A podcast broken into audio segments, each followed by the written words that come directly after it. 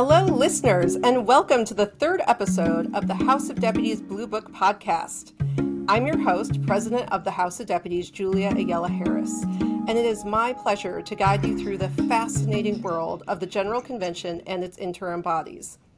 This podcast is your bridge to staying informed, engaged, and connected with the pulse of the Episcopal Church. Whether you're a deputy to the 81st General Convention, a member of a local parish, or simply a church geek, you've come to the right place for valuable insights, thought provoking conversations, and a deeper understanding of the church's role in today's rapidly changing world. The General Convention is the governing body of the Episcopal Church, meeting every three years. This time we're meeting two years later because of the pandemic. It's made up of deputies and bishops from each diocese. And in the months leading up to General Convention, a number of Blue Book reports are created by standing committees, task forces, and what we call interim bodies of the Episcopal Church. Interim because they're bodies between General Conventions. These reports provide background context and review process on various church initiatives and programs. They also put forth policy recommendations for priorities, budgets, and potential resolutions for General Convention to consider. In the past, the reports were published in a book with a blue cover, hence the term Blue Book Reports. Brilliant, isn't it? this book helps deputies and bishops prepare for discussions and decisions at General Convention. However, it's important to note the Blue Book is now completely virtual and is no longer a literal book, but that's for the General Convention office to answer. Some of the key Blue Book reports cover topics like the church's budget, social justice issues, church structure and governance, liturgy and music, ministry programs, ecumenical relations, and more. Blue Book reports shape the agenda and output of each General Convention. They provide critical information that underpins the Church's priorities, policies, budget, and administration for the next triennium. We have deputies from two such standing commissions here with us today. In this episode, Cultivating Leaders Formation and Mission with deputies Katherine Karr-Cornejo and Judith Conley. Today, we'll dive into the endeavors of the Standing Commission on Formation and Ministry Development and the Standing Commission on World Mission, illuminating their significance for both the current and future trajectory of the Episcopal Church. This episode provides a journey through the program shaping our leaders and extending the Church's mission across borders, showcasing initiative approaches to ministry formation and emphasizing the interconnectedness of the global Episcopal community. So let's dive in and get to know our fellow deputies while exploring how these pivotal topics are shaping our churches tomorrow. Thank you so much, Deputy Judy Conley and Katherine Karr-Cornejo, for being here today on this podcast.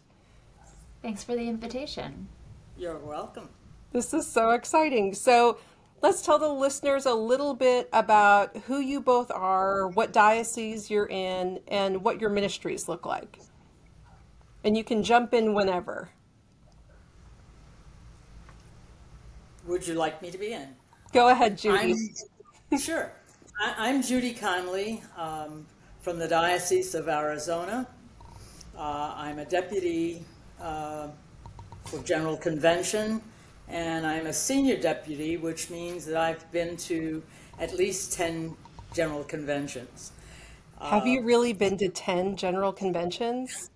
In some form, yes. Oh my gosh, that's amazing. it has morphed quite a bit. I bet. That's a whole nother podcast. Indeed. Um, in my diocese, I uh, have been working with the Anti Racism Committee, uh, which has been pretty much my um, life's passion. I have mm. done anti-racism training for quite a while, and um, I am doing it in the diocese as well. Um, is there something else that you'd like to hear about me? Maybe just, I, I can think of two additional things. One, you all in the Diocese of Arizona will be the host of the 82nd General Convention in 2027. Oh. So maybe you could put a pitch in for that at the end. Yeah. Oh, indeed. Uh, I was at the General Convention in 1991 when it was held here. and, I was going to ask. Um, I vowed that I'd never go back to Phoenix, Arizona in the summer. However, I'm, an, I'm a testament uh, to one who makes vows that vows can be changed. And I've, I've learned that obviously it's going to be hot, but Arizona is used to the heat, so it knows what to do in order to take care of its visitors as well as ourselves. Mm-hmm. So it will be um, a good time. Um, I can almost assure you I won't put it on the line, but I don't think you'll need your umbrellas. that sounds good, Judy. That sounds good. And the other piece I was thinking is that I've known you for what is now uh, over 10 years, I think, because we served on the on TREC, the task force to reimagine the Episcopal Church together. And so yes, you've been, yeah, you were a guide to me then, even. So I'm I'm thrilled to have you here. that was a wonderful committee. I mean, we were surrounded and, and in the midst of such wonderful people yeah. um, to work on what the church should look like. And uh, it was very rewarding. And I've spent, as, as part of World Mission, uh, and the reason I'm on it is that because I was a member of the Anglican Consultative Council mm-hmm. for nine years, uh, which gave me uh, a completely different perspective of who we are as the Episcopal Church hmm. in the wider sphere of the Anglican Communion and the differences and commonalities that we have. So it's been quite an enjoyable ministry. Oh, that's so cool. And we're also joined here today with Deputy Katherine Karr-Cornejo. Tell us a little bit about yourself and where where you're at. Yeah, so hi, my name is Katherine Karr-Cornejo. I live in the Diocese of Spokane, mighty eastern Washington and North Idaho. Um, as my colleague uh, David Sibley says, if you are in the Pacific time zone in Idaho, you're with us. Um, and we're east of the Cascade Mountains. So mm. it's not rainy where we live. People think you're Washington State and they think Seattle rain. No, that's not the case for us. Um, so I am a parishioner at the Cathedral of St. John the Evangelist in the city of Spokane. Um, I have uh, been involved there. Um, I also have lived in a number of other dioceses prior to moving to Spokane. Uh, my day job is I'm a college professor at a Christian Liberal Arts University, and so it's been a really um, beautiful convergence of both what I get paid to do and what I do with my volunteering in the church. Um, in terms of what I do in my diocese, I uh, just finished a term as the co chair of our Commission on Ministry. Um, I have uh, been a uh, delegate to diocesan convention multiple times. I've been involved with our beloved community working group and with our formation cohort. Um, so I've been doing a number of things with that over the years. Um, and then in my parish, I uh, served on our chapter, which is our fancy cathedral term for a vestry. And I uh, was junior warden at that time, which is funny because uh, we have a really strong property committee, so I didn't really have anything to do. Um, but it's still You're not supposed to say that. What? and were you in that role also the youngest junior warden that the church I, I, was fairly young. Um, I was also fairly young to be on chapter mm-hmm. Uh, mm-hmm. and to not have like a relative who had served before. Right. Um, and you know i've done a number of things with like you know writing prayers of the people leading prayers um, but my main my main love and no offense to any of the other committees i've served on and commissions and boards and whatnot but the best committee ever is the our cathedral's adult faith formation committee uh, we are amazing and it's really fun and we uh, think about how to meet the formation needs of adults in our congregation and it's just an absolute delight. Um, and since i teach you know young adults primarily it's a, another great way to use gifts and skills for both uh, formation and discernment in those areas. And so that's a little bit about me Oh, that's wonderful. I'm also realizing that this is my third podcast in this series, but my first where it's all lay women and Yay. all laity. We're giving all kinds of thumbs up and cheers. Um, so here is my get to know you question. So deputies can get to know who you all are, aside from what interim body you were on. And that is, which decade do you love the most and why? The 1960s, the 1970s, the 80s, the 90s? Oh, these are deep thinking faces. you guys took this really seriously. Well, I've been around more decades than you both, so have more. You have more to choose from. Well, and does it have to be a decade in which we were alive? Like, No, it could be the parameters. 20s if you're really into flapper stuff. It could be whatever you want it to be, or the 1870s, or, you know, maybe I would say the 1780s because the House of Deputies started meeting in 1785. No, that's before my time. This makes me think about the question that sometimes people ask, you know, like if you could live at any time, when would you live? And Right. my answer to that is always like the future. I want to live in the future because, you know, I'm a woman, I'm educated, and things would not have been great for me in most of the past. So, oh, right. So you pick a uh, future decade.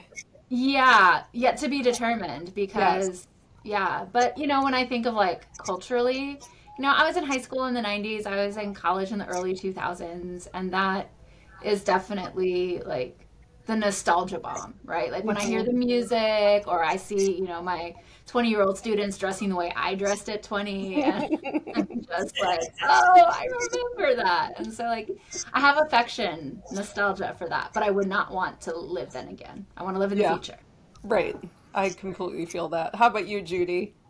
Okay, well, if I had to choose a decade, um, I would say the 60s. Yeah. And the 60s because there was so much uh, aliveness during that time. Um, in addition to the civil rights movement and all of the activity around that, um, people of my age and ilk were uh, happy people pretty much. Um, there were the flower children and uh, the hippies and um, You were starting something new and edgy. yeah, everything was different, and Yeah. people were willing to explore. Nonconformity was the standard, um, and so it, it was a fun time, and, and the music was great. Right, right. And we have wonderful music then. Which is one of the things that I tend to be nostalgic for the 90s, having been a teenager in the 90s and watching my daughter in high school wearing clothes that I would have worn in high school in the 90s, which was at that time kind of a tribute to the 60s a little bit. Not not mm-hmm. full bell-bottom pants, but you know, like boot cut pants and lots of denim. I'm just so happy denim's back. I can't tell you. I feel vindicated. Anyway, since it's not a podcast about fashion, although I really want it to be, and we'll get there at some point, I'm sure. Um, tell us more about the interim bodies that you both served on and what initiatives that body has that's coming to the 81st General Convention.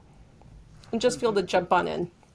Oh, yeah, right. ahead. Uh, well, I, I'm a member of the um, Standing Commission on World Mission, and uh, that commission's uh, basic mandate is to identify global mission in a domestic and foreign missionary society um, in our dioceses, congregations, mission organizations, etc and to develop policy proposals for world mission um, for consideration by General Convention. Uh, we had two major mandates from the last General Convention, General Convention uh, 80. Uh, the one that uh, has received quite a bit of attention by our commission is the one, uh, it was A017, and it dealt with colonialism and how our church participates. And as a study on the colonialism, uh, we've also uncovered Christian nationalism as a major issue that had to be uh, wrestled with. and so um, we've spent a great deal of time on that. The other resolution um, mandated that uh, General Convention encourage dioceses, um, seminaries, uh, jurisdictions, etc., to appoint uh, an individual to be represented on something we've called now uh, the Global Mission Advocates. And the Global Mission Advocates is a, a group of people from all of the places that I've just mentioned uh, who gather, and we've only worked with dioceses. We've not addressed getting representation from any of the other groups because getting representation from each diocese has been a major um, event for us. Oh, I bet. And we, we have quite a few dioceses represented. And as a result of that, we're going to be having a conference in April uh, in um, San Antonio. And we will What are the be- dates for any Um, listeners who might be? April 3rd through April 6th. Okay, in San Antonio, Texas. Yes. Uh, Excellent. At Camp Ballard. Oh, Camp Ba- Of course, of course. Yeah. And uh, the purpose of the group is to share information with each other, um, to have the support of others doing like work, and um, to spread the gospel about global mission within their jurisdictions. So it's exciting. We work with um, four principles, four guiding principles, um, which are, and these are going to sound familiar to you, Julia crossing boundaries, listening deeply, living like Jesus together. that does sound familiar. Doesn't it sound like a little like TREC? it does. But uh, each of those principles we've uh, been spending time with prior to the conference, and um, we're really looking forward to it. The the people who are the we call them GMAs, the uh, Global Mission Advocates, are really excited and have a lot of energy around uh, global mission. Uh, so we're really looking forward to this conference coming up. yeah. Um, the other area that um, has been of interest is the uh, gender-based violence, and we've we've worked and we've done some work on that, but that's going to require um, much more time than we had in this last triennium. That will continue, and so the um, the commission has been working uh, throughout the triennium and with the Global Mission Advocates in addition. They've been meeting on a monthly basis um, by Zoom. oh, that's And so wonderful. it's yeah, so it's it's working really well. I think Global Mission will now have um, uh, a much better way to present what it is that we are supposed to be doing as a part of the domestic and foreign missionary society. Thank you, Judy. And you just reminded me to let folks know, in case they don't, uh, that unlike task forces, standing commissions continue through general conventions and um, uh, their mandates get expanded beyond uh, a task force. Let me back up. A task force only exists typically between two general conventions, so usually a triennium. But a standing commission will continue on for as long as it needs to, and it has two classes. It'll have a senior class and a junior class, and those appointments are six-year terms. Uh, so that's why when Deputy Conley said, "Oh, this work will continue," it's because the standing commission can continue the work going forward. So they have a lot of um, uh, high importance, especially to General Convention. And Deputy Karr-Cornejo was on another standing commission. You want to tell us about that one? I was, yeah. So I serve on the Standing Commission for Formation and Ministry Development. And um, it's an interesting uh, standing commission in that there were many predecessor bodies. There was, in fact, previously a standing commission related to formation and ministry.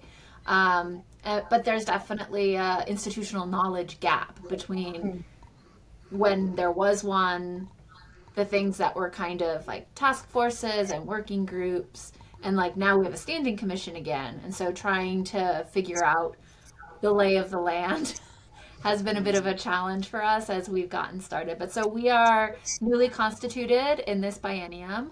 Um, and we uh, include folks from around the church. We've got multilingual folks. We've got folks in all um, um, orders of ministry. And um, I, I think, I mean, I don't have all of the data for everything because, you know, I love the church, but we are not the best at data collection. yeah, that will be on another podcast, actually.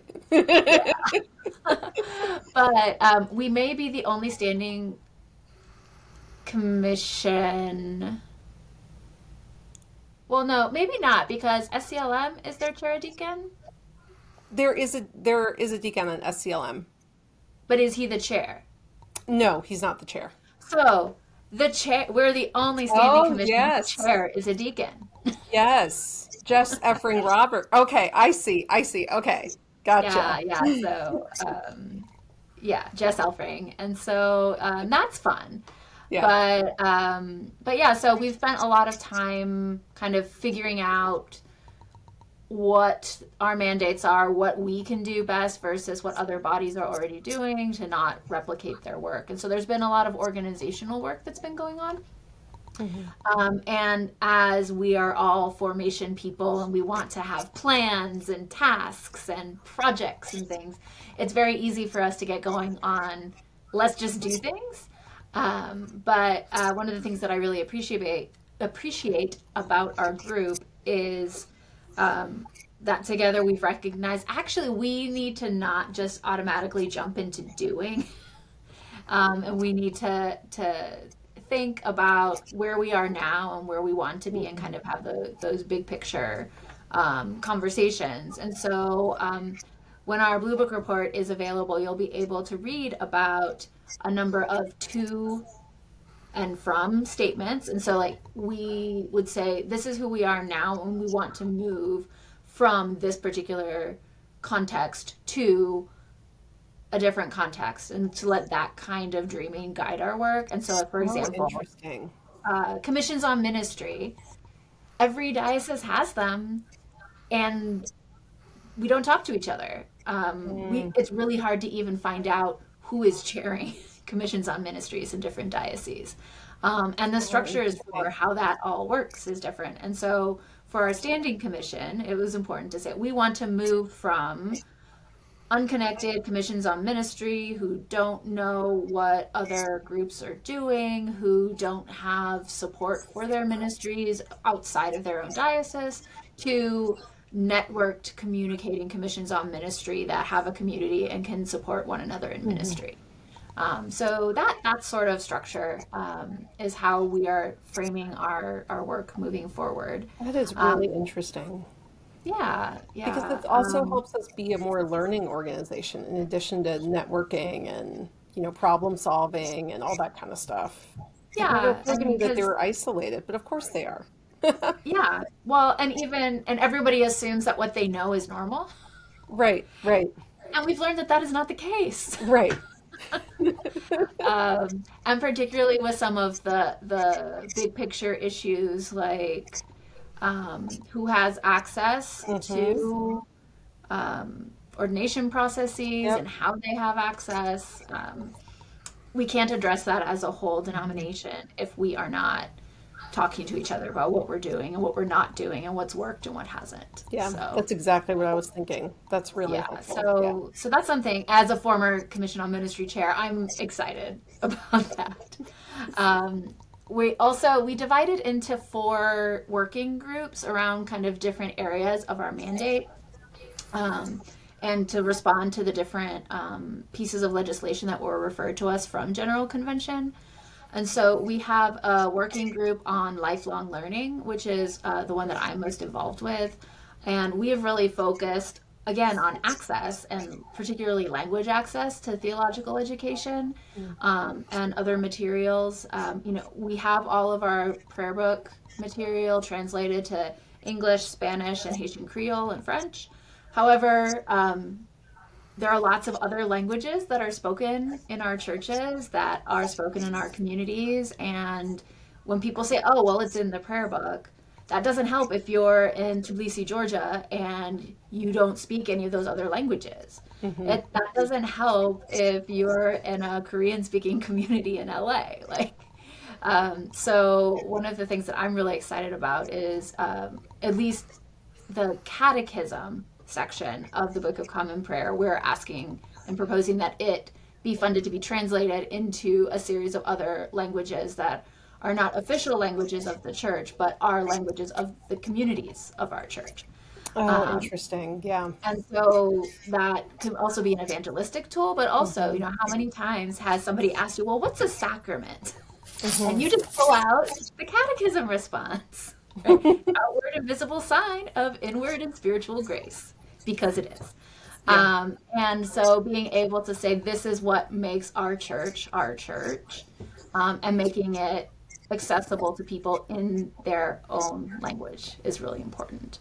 Yeah. And so, in that line, we are also looking at the way that theological education materials are available in different languages or not.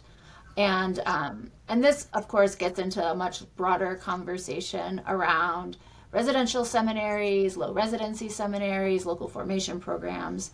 Um, and something that was really important to our subgroup was that um, when we talk about theological education, we're not just talking about seeking a master's in divinity, mm-hmm. right? We're not just talking mm-hmm. about folks seeking ordination. We're talking about all of us. Right. Um, and so we kind of broadened what we were looking at. And so uh, we've done an audit of um, the catalog, the publicly available catalogs of some of uh, the publishing houses associated with the church mm. uh, to see just like what language are things published in if there's something in translation, what was its original language versus what was in translation? And as is very common, um, and we're focusing primarily on Spanish um, because that was a need that was identified to us that, uh, particularly for mainland US folks, to have access to materials and resources in Spanish. Mm-hmm.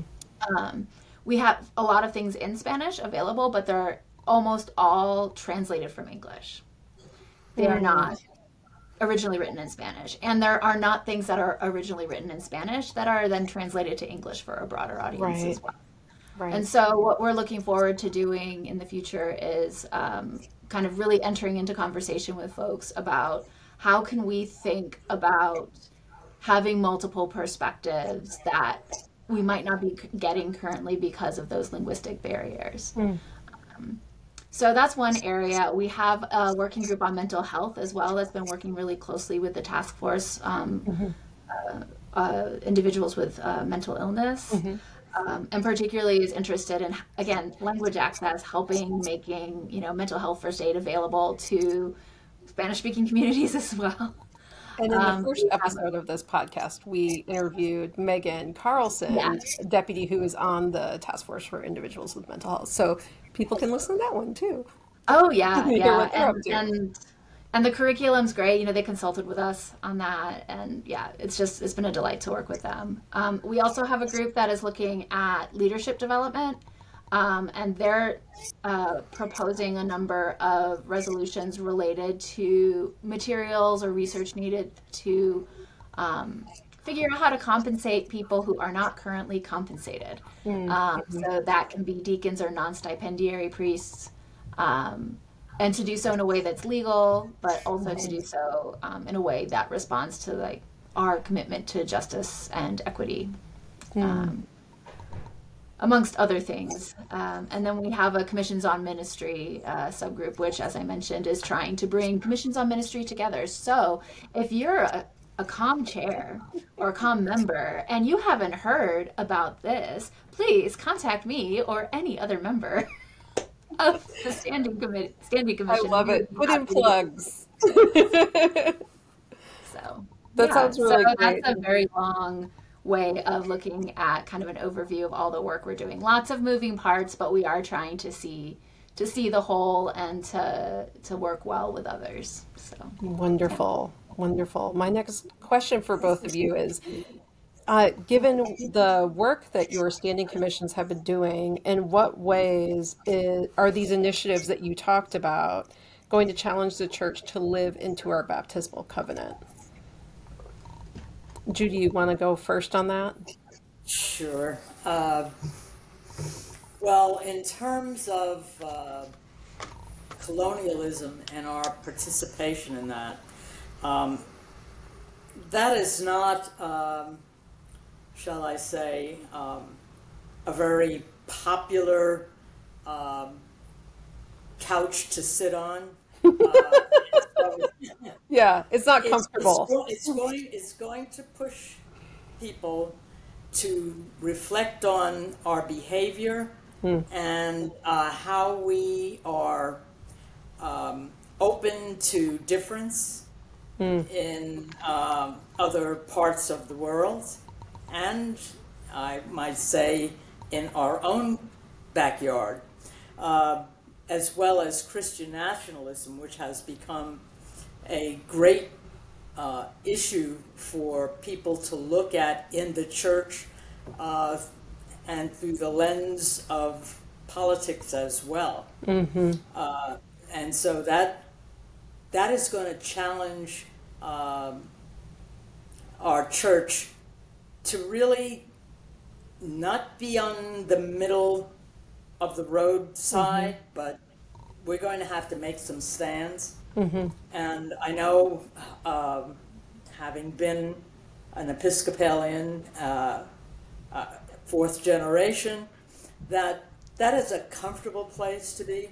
But I think we're being called to be uncomfortable, and we're at a point now where we have to say, "I'm willing." Uh, it can't be another committee or or meeting or Zoom conference to discuss it. I think the time is now. And I actually that was in the gospel of last week. That word now was used. Yes. And I pulled that out because um, we have enough information. I mean, with technology, there's no way that we don't know what's going on in the rest of the world. And so we don't have any more excuses. So I, I see that, that as tension um, because there are those who still want to be comfortable in their pews and um, on their Sunday mornings and then go about their business. But this is going to become a, a part of a lifestyle in, in terms of change. So I'm looking forward to the, the struggle, but I think that it's going to be a healthy struggle. Oh, I feel like you were just preaching. Well, if that's what it takes. I will join you on that uncomfortable, unpopular couch. We're gonna need a bigger couch. No, maybe a sectional. Sectional. I love it. With an ottoman or two. Oh my gosh. Deputy Karr-Cornejo, how is your standing commission incur, you know, really um, challenging the church to live into our baptismal covenant? Yeah, so one of the things that I and others have noticed is we often pay attention to the last questions. Um, will you? In the baptismal covenant, right? We really like talking about seeking and serving Christ in all persons and loving our neighbors as ourselves and respecting the dignity of every human being. And all those things are fundamental. Um, but that also means that we kind of ig- not ignore, but we're less comfortable to kind of go with Judy's like let's be uncomfortable um, with the the earlier will you questions. And so, um, you know, are we going to continue in the teaching and fellowship of the apostles? um, part of what we're trying to do in terms of um, you know, helping bring like equity lenses and accessibility lenses to the work of formation for all ages and all people across the church um, is doing that right we're we're trying to ensure that everyone can be met where they are in their formation journey and continue to teach and fellowship and learn and grow in the knowledge and love of God, as you know the Eucharistic prayer says. If that, hmm. I'm not a liturgist. Don't quote me on that. Uh, you know, we have to teach people how to recognize evil. How can we resist evil and repent if we don't see it right in front of us? Um, and so, how can we help folks see the ways that um, we have harmed or been harmed, and how can we learn how to build Christian community together in the aftermath? Which um, sounds um, like it goes right to what Deputy Conley was just saying about. I know. I was getting very excited about colonialism and Christian nationalism. How to recognize evil. Yeah, and to and when you recognize it, what does repentance look like? What does right. turning around look like? Mm-hmm. Um, in again in my diocese that uh, group of patriot front folks were in our diocese in Coeur d'Alene, mm. idaho about 45 minutes from where i'm sitting right now and so how do we as a church bear witness to the harm that's caused um, and show and live into our baptismal promises to repent and return to the lord that that is part of our community yeah. um, so you know thinking about that and then you know we want to help people be able to talk about jesus. Um, as episcopalians are you sure? Yes i am. I am. Talk about jesus? Yeah um, yeah you know why do you follow jesus? Why do you go to church? Why do you go to this church? Mm-hmm. Mm-hmm. those are important questions that everyone uh, regardless of where they are in their faith journey, should be able to, to articulate. And that it's not just you have a gift for evangelism or you don't. Mm-hmm. Those are skills that can be learned. And so, how can we support in different areas through lifelong formation, toward, through access to materials? Um, being able to do that. And one of the things that I forgot to mention earlier, which is funny because it's like the most important thing for my standing commission, is uh, funding and construction and maintenance of a, a digital formation hub. Mm, um, mm-hmm. right now, there are lots of great resources out there, and you have to know where to look. Mm-hmm. You have to know, oh, this organization is called this and they do this thing, or this organization does that, or oh, I have a friend in this diocese and they told me about this other thing, um, which is not equally accessible to everyone. And so uh, we are going to be asking for funds to create an Episcopal formation hub, kind of like EpiscopalCommonPrayer.org, but for formation materials so that you're an Episcopal church, you want to have, you know, a guided conversation on a particular topic, you can go and look and see what kinds of materials are available, what kinds of resources, what has worked well for people in communities like yours. Mm. Um, and so we're really excited about that because we can collect all of the things, but if we don't have a way to share them, then there's right. no point. So. Right. And cultivating that Episcopal identity across across every church. All of it, yeah. Yeah. Yeah, because we are one. We're one body, as we say. Yes. Yes. So, what are you all looking forward to in this general convention this summer in Louisville? I'm looking forward to seeing real people. I have seen yes. so many. I've seen faces on a flat screen and only half of a body at most. Um, and uh, it it certainly serves the purpose, and it made all of the sense in the world during our pandemic. And um, you know, for a variety of reasons, it, the continuance makes some sense. But there's nothing like being able to sit down and, and over a Coca-Cola or a cup of coffee and have conversation with people mm-hmm. and to mm-hmm. touch people. Mm-hmm. you know, uh, I I really missed that, and I'm looking forward to it at this next convention. Um, and there'll be some very, as they call them, hot topics mm-hmm. that will be on the floor, and uh, hopefully uh, enough people have learned how to do civil discourse so mm-hmm. that we can move forward. Um, you know, the Standing Commission on Liturgy and Music will have quite a bit. Um, yep. in in their frying pan. Uh, there'll be, uh, I'm sure, quite a number of people looking at uh, reparations as well, mm-hmm. and how we work with that. So it's it's going to be exciting. The the worship and the fellowship are going to be uh, probably the most gratifying. Yeah. Yeah, that big family reunion that we missed out on. Yeah. yeah. How about you, Deputy Karr-Cornejo? Yeah, so I um I'm excited for worship together. Um, like many folks in our church, I can be really stuck in my ways about what I want worship to do and how I want worship to feel. And I have always really appreciated that General Convention worship shows me that I need to be more open to what I think I need to do or feel or hear. Um, and particularly, you know, since we all live in our own context, being exposed and being able to share in so many contexts that aren't mine um, mm. in terms of just worshiping God is amazing. So I love that.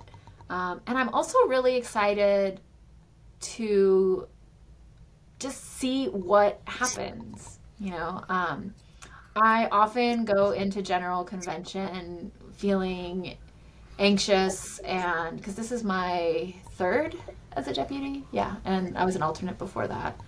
Um, and i always go and be like oh why did i say i wanted to do this? Uh, uh, uh. Um, and i get stressed and i'm like nothing's gonna happen. And then i always come away just so energized and hopeful about the work of god in the world and the work of our church as part of that. Um, mm-hmm. and i am just really I'm I'm hoping to skip ahead from the anxiety pre-convention and then just like get to the good stuff but um yeah. Though i am also like i still wear a mask everywhere. I still teach in a mask. I still haven't had covid. Knock on wood. Please mm. pray. Um and i'm also really cognizant of the fact that there are still people at really high risk um, in our communities and our families. And so um, I hear everyone else around me being really excited to be in person. Um, but my prayer is that we will still be really careful and we will care for each other and we will watch out for one another um, and respect that because for some people it's still it's still a day-to-day thing that they worry about so mm-hmm. yeah thank you for reminding us of that deputy Karr-Cornejo one of the great joys of doing these podcasts are introducing deputies to each other. So when you were talking about your anxiety, Katherine, Deputy Conley was over here smiling like she knew. And since this will be your 10th something, Deputy Judy Conley, I think now you might have someone that you can say, what do you do with those pre-convention jitters? I make spreadsheets. you make sushi? Is that what you said? Spreadsheets. I make spreadsheets. Last year for our oh, deputation. Oh, spreadsheets. I made oh, a spreadsheet of all of the um, resolutions. And like, yeah. I love that. Good to know. We are, we are in in Arizona. We're really very fortunate in that um, it was decided to have a suite for our deputies to come and and have breakfast and lunch because we provide it there. And it's a time when we can come and support each other. And uh, being with, um, because when you're on the floor, obviously you're together, but so much is going on mm-hmm. that uh, you know you're fo- you should be focused on the work at hand. But it, it allows us to to relax. Mm-hmm. And um, I, I think we just have to practice that. There's there's no formula for getting rid of anxiety because it's up to the individual. But what is helpful for us is that we do have a time uh, that we can come together and a place to go where we can relax. It also sounds like another way that you all are able to build community with each other and and sort of debrief and reflect too. Oh, yeah, indeed. Uh, that happens. Yeah. Wonderful. As we wrap up today's conversation, I want to extend my deepest gratitude to Deputies Judith Conley and Deputy Katherine Carr Cornejo for sharing their insights and passion with us. Learning more about the work that these two standing commissions are doing has been truly enlightening. To our listeners, thank you for joining us on this exploration of how formation and mission are integral parts to our church's mission. Your engagement and curiosity fuel this podcast. We're eager to hear your thoughts and questions. Reach out to us through our website or on social media channels. We value your feedback and we look forward to incorporating your perspectives into future episodes.